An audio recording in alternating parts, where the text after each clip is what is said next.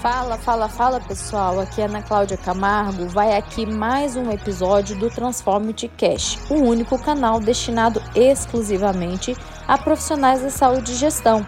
Aqui você terá lições de gente que já trilhou o caminho do sucesso e que tem muito a compartilhar. Então vamos lá transformarmos juntos nos próximos minutos. Olá pessoal, tudo bem?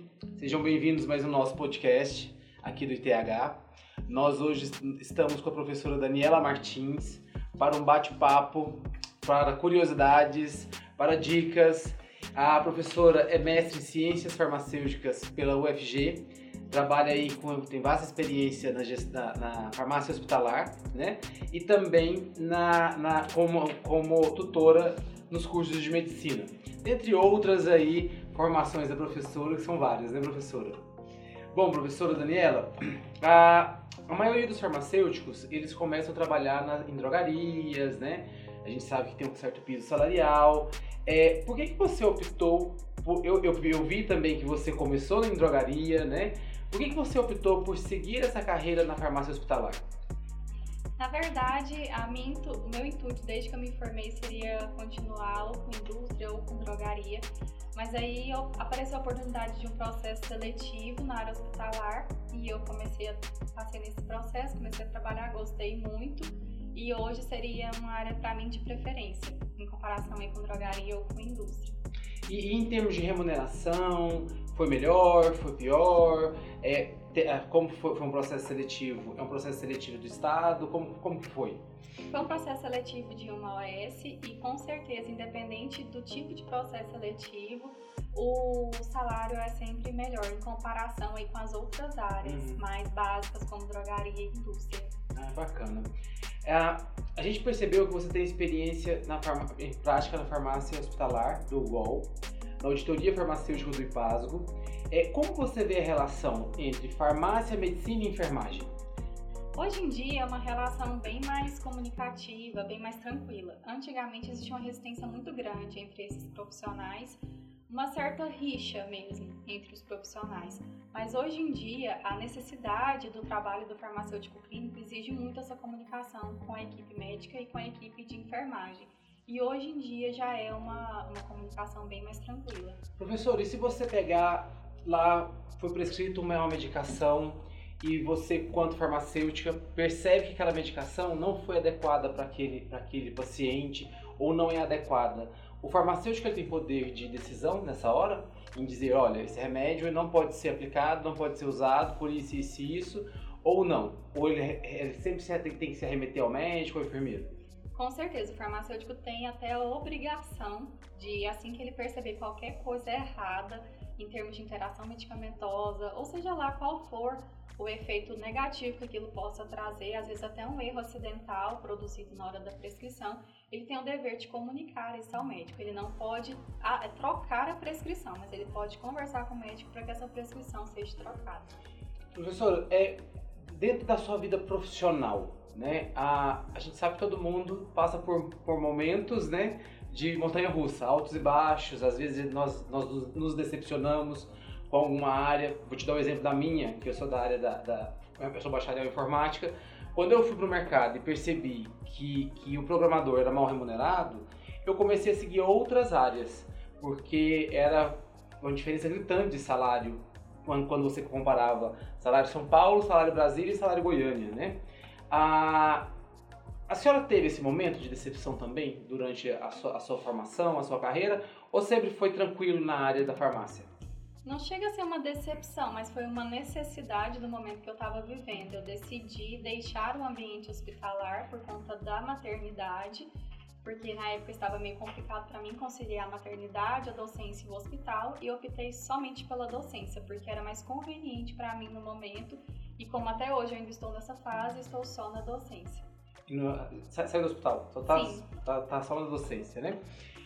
Bom, uh, qual o procedimento adequado quando você detecta que foi é, prescrita ou que foi medicado o paciente com, com um medicamento é, vencido? Olha, é muito difícil acontecer essa prática.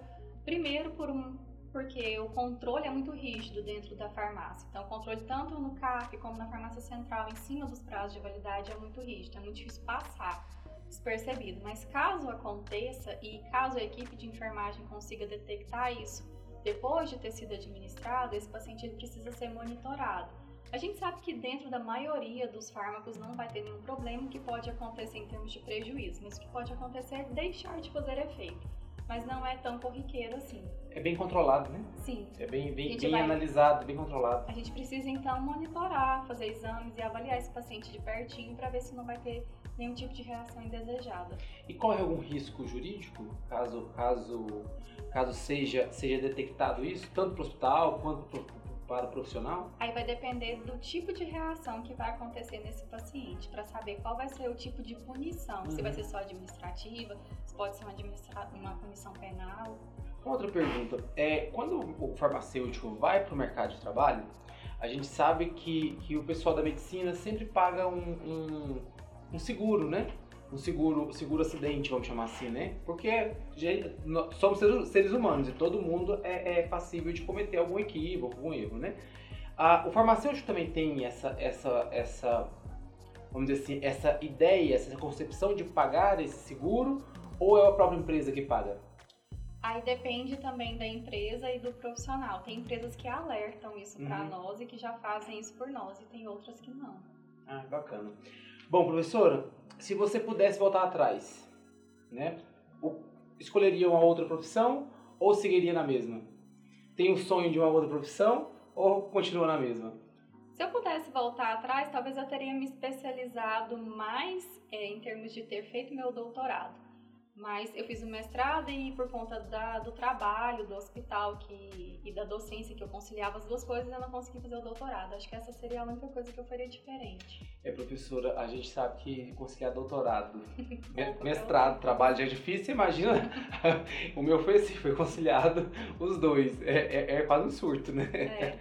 Bom, qual é a dica de ouro que a senhora dá para quem está entrando no mercado, da, mercado agora, né? E quem é a Daniela lá de trás e quem é essa Daniela da agora?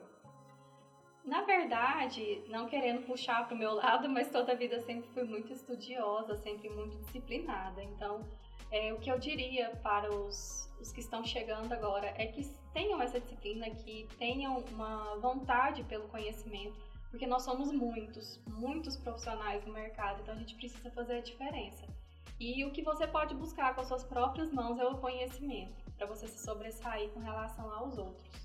Tá certo, é, é, como, é como os pais a gente ensina, né? Sim. Conhecimento é uma coisa que ninguém te toma, ninguém te rouba, né? Verdade. né? Bom, professora, ah, se você pudesse indicar um livro, um filme, alguma, algum episódio, alguma série que mudou sua vida, qual série você indicaria ou qual livro? Olha, o livro que eu acho que todos deveriam ler e que é capaz assim de transformar a vida de todo mundo em todos os sentidos, como tanto financeiro, como profissional, como é, como pessoa dentro do meio familiar, seria a Bíblia, porque eu acho que a partir da Bíblia, dos ensinamentos da palavra de Deus, você consegue muita coisa na sua vida.